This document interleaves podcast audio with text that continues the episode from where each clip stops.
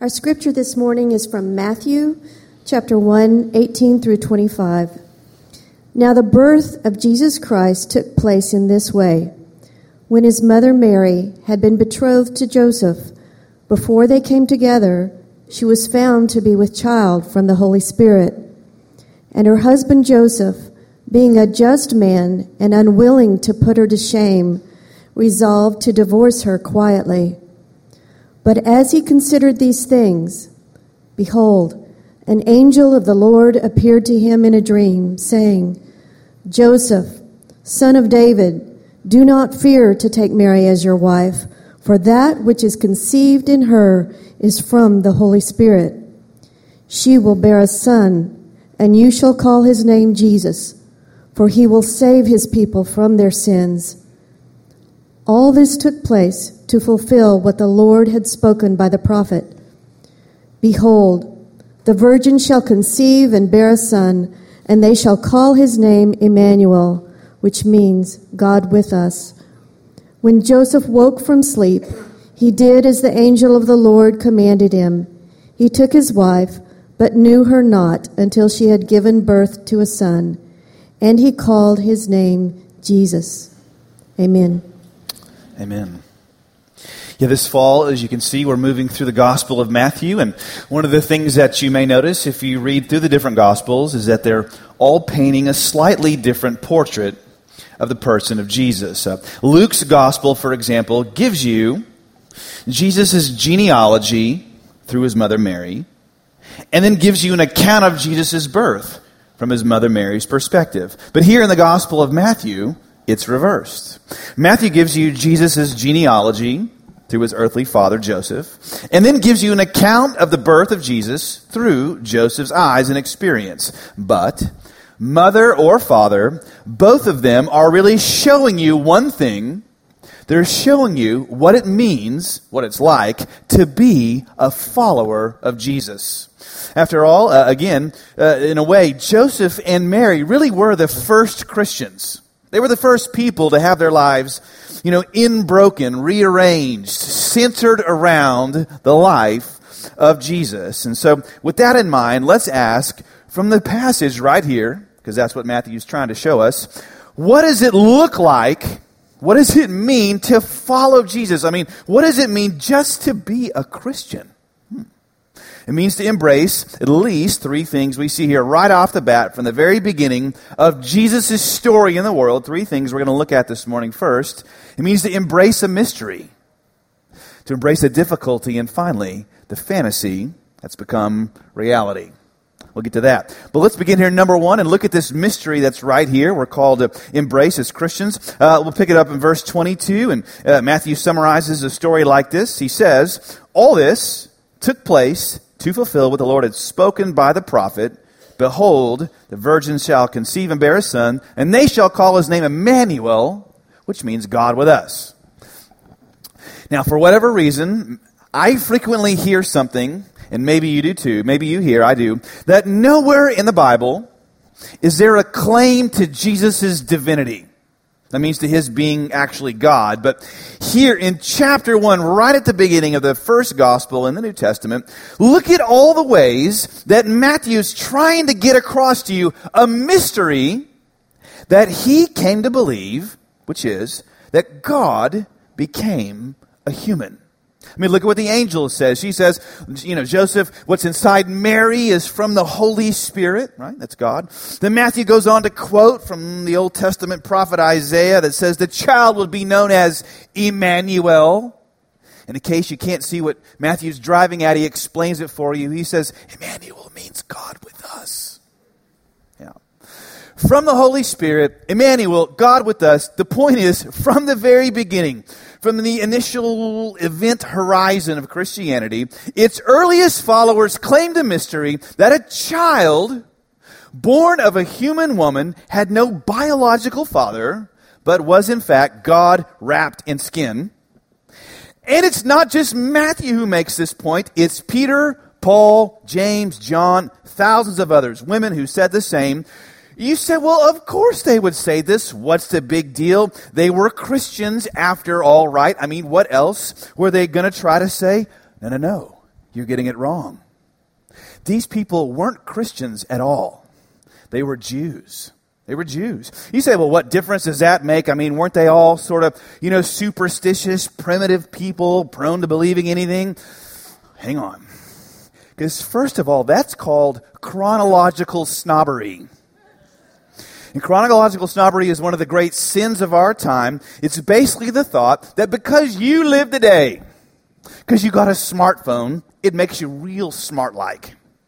Because you got an internet connection. You're smarter than anybody who's lived in the past. But let's be honest. Are we willing to, really willing to say, are you willing to say, you're smarter than Abraham Lincoln, Albert Einstein, Plato, because you live and suck air today? Matter of fact, you could almost make the case that the fact that these people and others made meaningful contributions to humanity within many ways far more difficult circumstances than what we face today make them much smarter than we are today right? I mean i've never written one book let alone one like matthew's that people are still reading and talking about 2000 years later. I say it's pretty sharp. So just because they lived long ago doesn't make them dumb or primitive you, if you're going to go there, you might as well lump yourself in with that label because in 100, 200, 500 years, people will call you primitive just because you lived before them. That's all. So, again, these men, they, women, they weren't superstitious at all. Matter of fact, they were the furthest thing from it. They were Jews, which meant they believed in one God, not many. They were the exact opposite of superstitious. As matter of fact, they were actually called atheists by the Roman Empire because of their lack of superstition. They didn't see the grass or the rain or the sky, the trees or the water as gods, but they saw them for what they were natural elements of the world around them. So they were far from being superstitious. Even the surrounding nations said so. But not only that, and you have to catch this, they were the group, these Jews were, most likely to never believe that a human being could become God. Jews were the most likely to root out and stamp out a belief that a man and a God could be the one and the same. It would be the height of blasphemy. They even attached the death penalty to saying such a thing. See, the odds of Christianity flourishing in the very epicenter of Judaism were about as likely as a tree growing out of a puddle of bleach. It would have to grow out of something engineered to kill it, and yet it did. Which is why this claim, this claim of divinity in the mouth of Matthew is astonishing. He wasn't a Christian. He was a Jew with a motive, a culture, and a means to wipe it out. And yet, in the very center of a pool of theological and religious bleach, this tree of Christianity grew and flourished and still does today. Because of what these people claim they saw, someone whose life, death, and resurrection were so compelling, he could only be God. You say, well, that's kind of interesting. You know, I never thought about it like that. But what does that, you know, what does that mean for me today, for us today? Well, glad you asked, I'm asking for you. Because what all this means for you today is the same thing it meant for Joseph in his day when he was confronted with this claim, this mystery. After all, he was the first man in many ways for to have this claim of divinity made and brought into his life. So what does the mystery mean? It's this. The claim that Jesus is God is not just an idea for Joseph's mind, but it's a claim on his life a claim on his life. Look at what the angel tells him. The angel says, She, that means Mary, will bear a son, Joseph, you shall call his name Jesus. Oh, can you, can you see what's happening here? See, Joseph, he's the father. He doesn't even get to name his own son.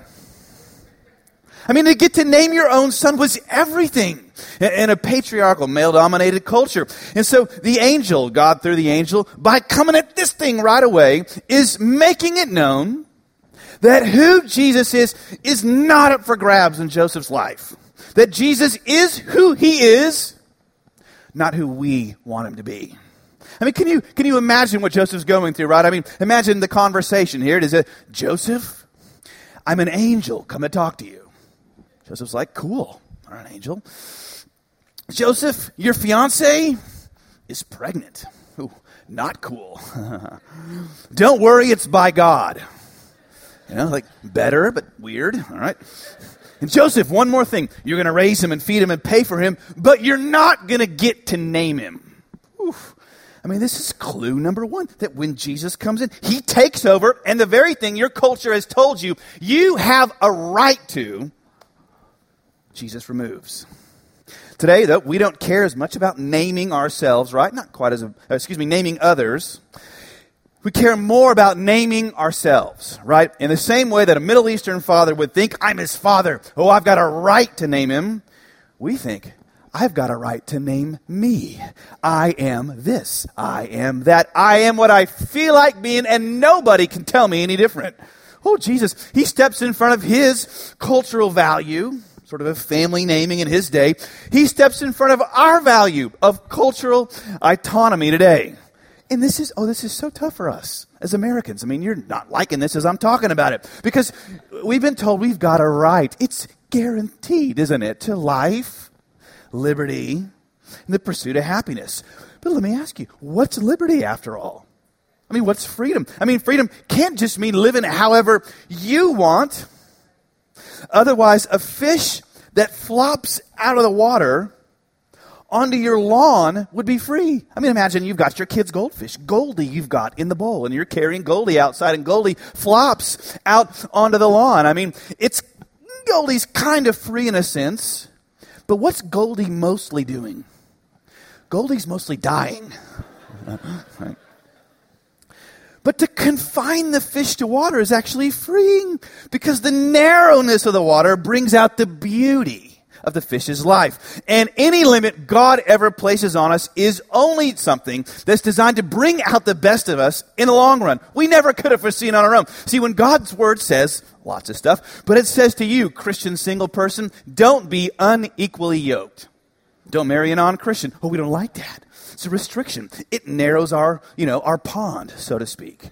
When God's word says, hey, you got to give your money away, we don't like that. It's a restriction. We feel the walls closing in, or we get skeptical. I get it. Or when God's word says, hey, this, this is the church I want you to be a part of, or, or these are the people that you have to forgive. Because, again, to be a Christian is to forgive the inexcusable in others, C.S. Lewis said, because God's forgiven the inexcusable in you. Hmm. God says, This is the direction I want you to go in. Oh, it really feels good. It's always hard. But if you would gain your life, you got to lose it. See, God doesn't ask, can you see, for Joseph's permission to take his life in a new direction. And he doesn't need yours either. He's has got to be thinking, oh, where is this coming from? Everything's going along great. I've got this nice girl, you know, I'm about to be married. God, why couldn't you just leave me alone? Quit picking on me, right? I mean, go interrupt some other guy. All I want's a nice life in Bethlehem.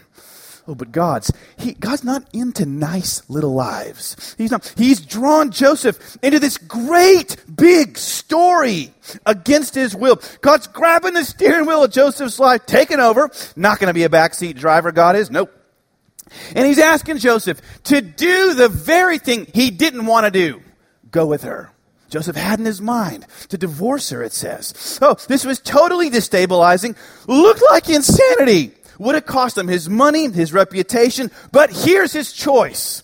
He could walk away from something, again, that he didn't want to do, which was to be in relationship with someone who would hurt him. Well, don't you think it hurt Joseph when Mary came to him? I mean, imagine that conversation. Joseph, I'm pregnant, not by you. Well, who was it? It was God. I mean, Mary, don't lie to me. I don't take anything, you know, but not a lie. Am I going to walk away from what God's asking me to do, commanding me to do? Or am I going to believe His word to me and trust the word of those people that are close to me in my life? The angel says, Don't be afraid of what's inside that thing you don't understand. It's from the Holy Spirit, Joseph. So, what did Joseph do? I'll tell you what he did. And this is why he's heroic and why his name will live forever. Look at verse 24. When he awoke from sleep, he did as the angel of the Lord commanded him. He took his wife, but he knew her not till she had given birth to a son, and he called his name Jesus. He obeyed. though his heart and his mind didn't want to. He wanted to walk away from the inconvenient change God brought into his plans against his will, without his choice. Oh, but that's what it means to follow Jesus. Whew. I can't tell you the number of times God's told me and Carrie crazy stuff. Empty your bank account. Give it here. Give that thing away. It's always scary, but I don't have the right, we don't have the right to name our money. You see, right? I don't have the right to, to name the person uh, I want to marry. I don't have the right to think what I want. I don't have the right to not forgive, not reconcile, not humble myself, not take the lower place. I don't have the right to name me. Why? Because that's what it means to embrace the mystery of divinity. Oh, but look, didn't Joseph, didn't he get something better in the long run than his own choice? He did. I mean, despite his shame, getting his will crossed, what did he get? Oh, didn't he get Jesus? I mean, he got Jesus, right? Didn't he get to be a part of something way bigger than himself? He did. And that's why we're talking about him today. Elisabeth Elliot sums it up like this She said, God is God because he is God, he is worthy of my trust and obedience. I will find rest nowhere but in his holy will that is unspeakably beyond my largest notions of what he is up to. He never withholds from his child that which his love and wisdom call good. God's refusals are always merciful, severe mercies at times, but mercies all the same. God never denies us our heart's desire except to give us something better. See, the mystery of divinity is this that Jesus is Lord of all or not at all. That's what this is saying. And that's tough.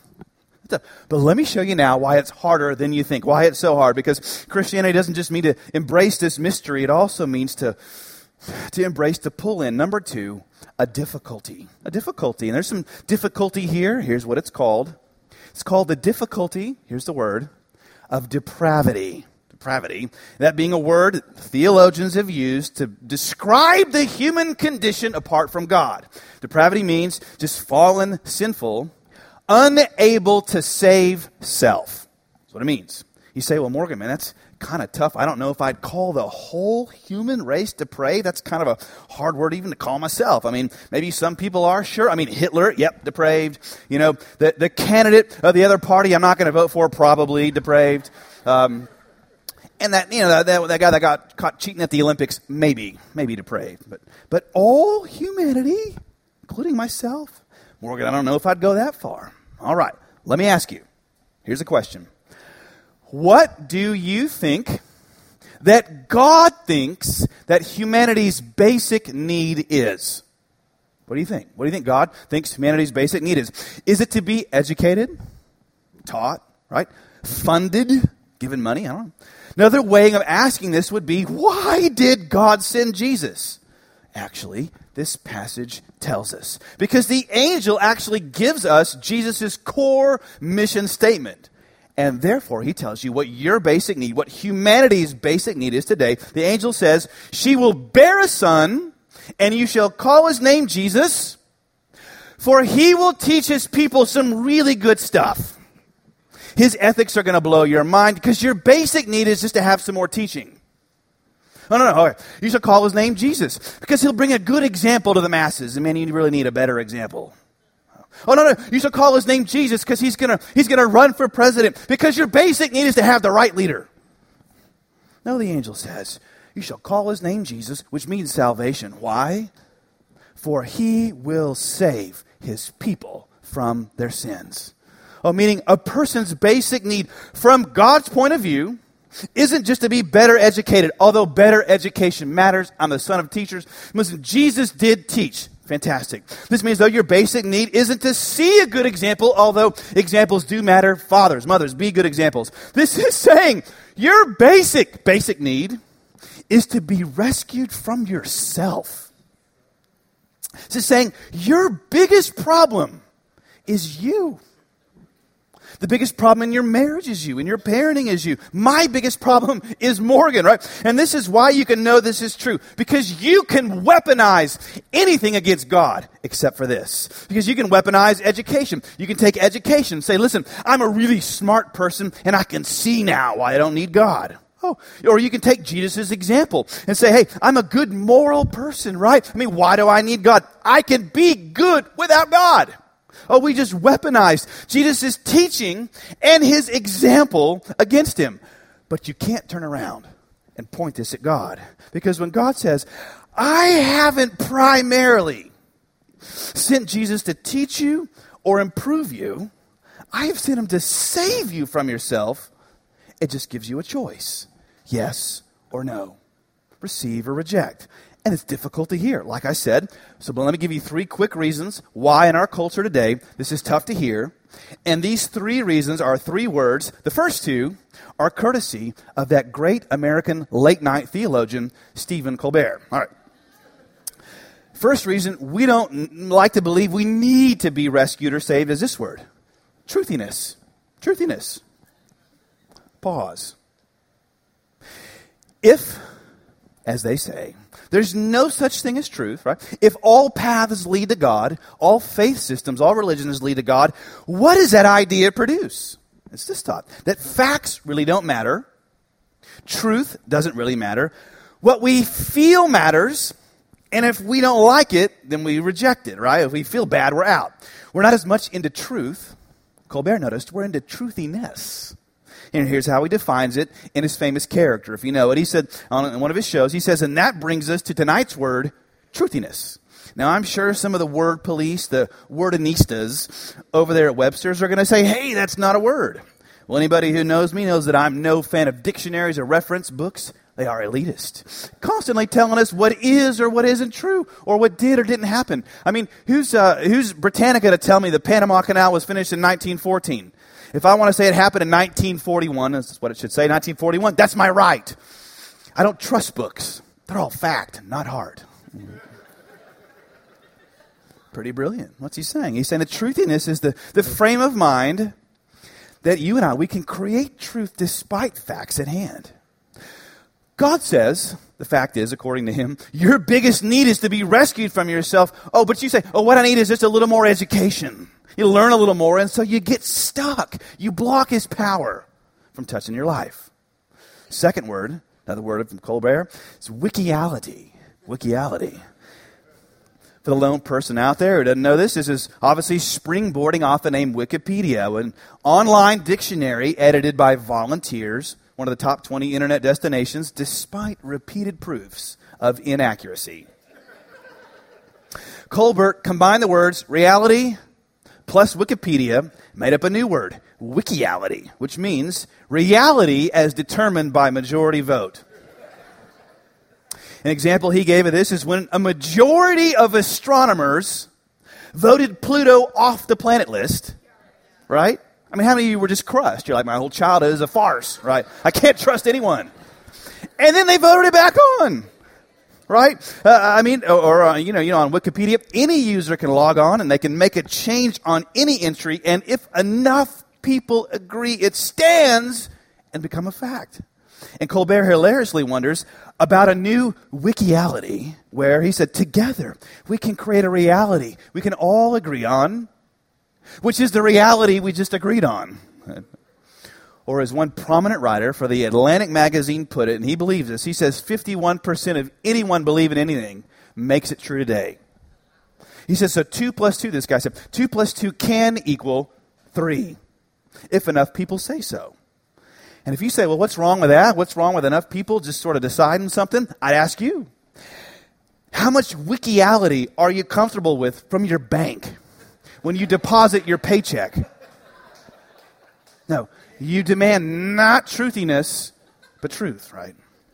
This idea of wikiality, I mean, it's so impacted, hasn't it? You know this, our spiritual lives today. If you've ever seen the movie, the classic Talladega Nights with Will Ferrell, you may remember the dinner scene where Ferrell's character, Ricky Bobby, he decides he wants to pray to the version of Jesus he likes best. And he begins his dinner prayer like this. He says, Dear, tiny, infant Jesus, right?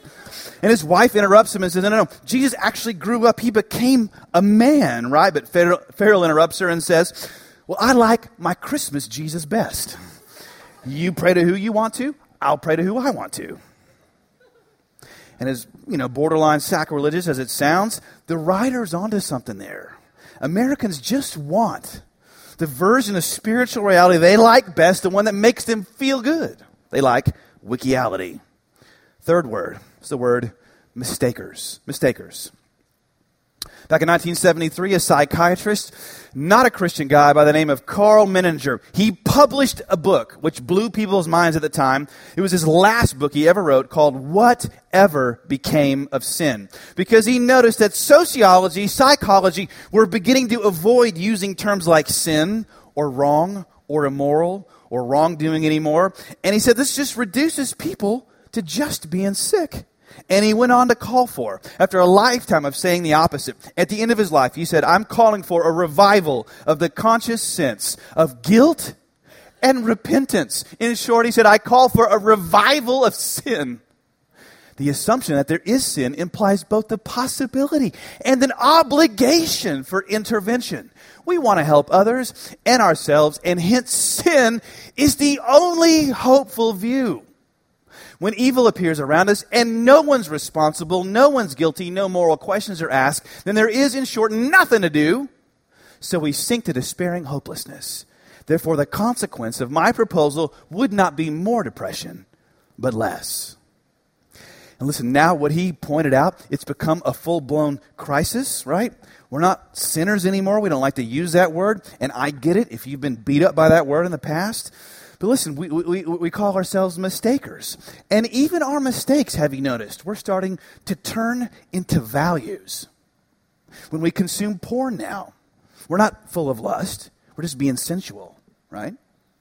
Uh, uh, uh, when we're angry or violent, right? We're not just angry people. We're just uh, we're being honest with our emotions. Even when we apologize, it's hard to hear something like, "I'm sorry, I really hurt you," or "I did something wrong." We say, "I'm sorry, they got offended." Which basically means I'm sorry they weren't tough enough to handle what I said. Right? The latest version of Oxford Junior Dictionary doesn't even include the word. They took the word sin out. And of course, there are mistakes. There are honest mistakes. But a lot of what we call mistakes, the Bible calls sin. And here's why the distinction is important. Because if you only make mistakes, it means you only need some education, maybe some help. And that's why the message of Jesus seems so foreign, so unnecessary, and why you keep making that same mistake over and over and over again. You don't need Jesus, you just need you. Only problem is you keeps failing, right? Sort of like that famous uh, interview. There's a sociologist, Robert Bellah, made a number of years ago. He had an interview with a lady named Sheila. Our Sheila, who's amazing. Sheila said this. She said, I believe in God, but I'm not a religious fanatic. I can't remember the last time I went to church. My faith has carried me a long way. It's Sheilaism, just my own little voice. Truthiality plus wikiality, truthiness plus wikiality, sorry, equals mistakers. But Matthew wants pleading with you to read and see. Jesus didn't come for mistakers. He came for sinners. Didn't come to help people learn from their mistakes, but to save them from their sin. And if your life has never been revolutionized by Jesus, if there's never been any kind of breakthrough or change or growth, maybe because it's only seen, because you've only seen yourself and humanity as well meaning mistakers, not what the Bible calls you, which is sinners in need of saving. You say, well, God, that sounds pretty bleak. No, no, no. Karl Menninger, he called it what it was. He says that view, the Bible's view, the angel's view is hopeful. Oh, why is it hopeful? Because as any doctor will tell you, if you misdiagnose what's wrong, you can never prescribe the right cure. And taking the wrong medicine can be deadly. So Menninger, the angel, they agree. Matthew 1, they're right. This is so hopeful. And let me show you now why. It's even more hopeful than you ever could have dreamed. Because this now opens us wide to the door for the third thing this passage shows us that we must embrace for us to follow Jesus. Because to follow Jesus doesn't just mean you acknowledge your own depravity and that you embrace his divinity. It means you get something. This is it. Look at this. Number three is you get the fantasy. It's become reality. Look at where Matthew kicks this passage off right away. Eh, eh, what does he say first? Verse 18, he says, Now. Now, the birth of Jesus Christ took place, he says, in this way. He doesn't say, once upon a time. there was a tiny infant baby Jesus born. No. A long time ago in a galaxy far, far away, there was a nice little kid who came. No. He's making a claim here that this isn't a fairy tale, but a fact. Many years ago, and we know this because he wrote it down, J.R.R. Tolkien, great fantasy writer, was walking in Oxford University with his, his friend, uh, an atheist, and they were walking along talking about stories, about ancient stories and legends and fairy tales, and talking about how different these, all these old legends and fairy tales and myths were from fiction today and realistic fiction. And some of these old stories they noted would depict, you know, a version of time travel where someone would step outside of time or there was always dramatic escape from death. They would see communication with these non human but personal beings. They would talk about love that you never lost, that good always triumphs over evil. And then they noted that again, in the factual world, none of those things really ever fully exist. See, everyone loses love, right? Eventually, either by time or death evil triumphs over good lots of times. People can't step out of time. They can't communicate with non human personal beings. In the real world, those things aren't true, and yet we keep reading about them. We keep watching about them. We keep writing about them, right? People keep writing stories about these make believe worlds where love isn't lost, good triumphs over evil at a great cost, about narrow escapes from death. And you know, that's what our modern superhero movies are to a great extent. They're about these gods who triumph over evil, right? Try to make them more believable by placing them in the modern day, but they're still the same. They're fairy tales. And the reason that people love them, they go to see them, is because people feel like, oh, they ought to be true. I know they're not, but they ought to be. There's something true about them.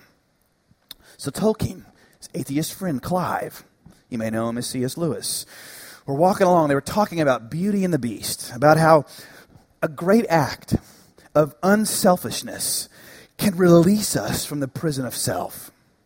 About sleeping beauty, about how we don't want death to be the end, about how we want a love that goes on forever. And they asked, what if there were, really were a hero that could break this spell and wake us to life with his touch? And then Lewis, though, he got frustrated with the conversation and he said this. He said, but myths are lies, though breathed through silver. But myths are lies, though breathed through silver. They sound good, but they're not true. But then Tolkien stopped them and he said, No, no, they're, not all of them are. Not all of them are lies. And Tolkien said, Consider this. Consider the story about a young man from the provinces, the, the diamond and the rough. He's a, he's a nobody, but he's found to have a power to resist evil that no one has ever seen. He can't be corrupted. He loves children. He loves the poor. He heals the sick, but then he's betrayed. He's put to death. Oh, but he comes back to life again. And he said, Who does that sound like? And Lewis says, Oh, it just sounds like one of those old stories. Tolkien stopped him and said, No, it's not. It's not. And what he was saying to his friend was this that Jesus is not just another legend, another myth that points to all the other myths or legends. But he is the fact that all other myths and legends point to. He's the great fantasy. He's the great thing that all our hearts long for. That Matthew says has become a fact. It's become reality. And that's why Matthew doesn't start it off with once upon a time, but with now the birth of Jesus Christ took place in this way, just like this. This is a fact. This is reality. It's truth. Oh, he's saying it's not truthiness. It's not wikiality. Oh, Jesus is the great story, the great myth. All cultures, all times have longed for, written about, now come to life. His friend is the love that can awaken you from death. This is a touch that brings your dead heart back to life. His death was the unselfish act that turned back the clock hands of death. It can free us from the beast within and make us into who we ought to be all along. And here, here's the best part about this. If you believe that Jesus really is God with skin on. You embrace that mystery. If you really believe he was killed and resurrected back to life for you and for your sins, not your mistakes, here's the best part. All these stories are yours. They're yours. They will come true in a way you can only imagine. You will step out of time one day into a love that never ends. You'll be part of a kingdom that will always triumph over evil, free you from the prison of self that's what you have. That's what's yours. You can communicate with a non human personal being. That's the claim of Matthew 1. Jesus is the fantasy become reality, become fact. And here's why. Last thought. Here's why you should want this to be true. If Jesus is just a fairy tale for you, number one, you got a bigger problem on your hands than you realize. Because you got to explain how Christianity burst into existence out of nothing in the place that was designed to kill it. It's first people not dying for something they said would happen one day. They weren't just saying, oh, when we get to paradise. No, no. They died claiming they saw something. They saw a fact. A man killed and rise from the dead. They didn't die for a hope. See, they died for a fact. But second, if Jesus is just a fairy tale, it's even more crushing than you think because all he is is one more false hope. All he is is one more good example you can't ever live up to. But if he really is who Matthew said, God, come to save you from yourself. And like the good doctor said, Menninger, there's hope for you. Hope for you. What does it mean to follow Jesus? It means admitting you're a sinner in need of saving. It means receiving him as Lord into your life. And it means having a hope greater than you could ever imagine, living on the inside of you and transforming you day by day.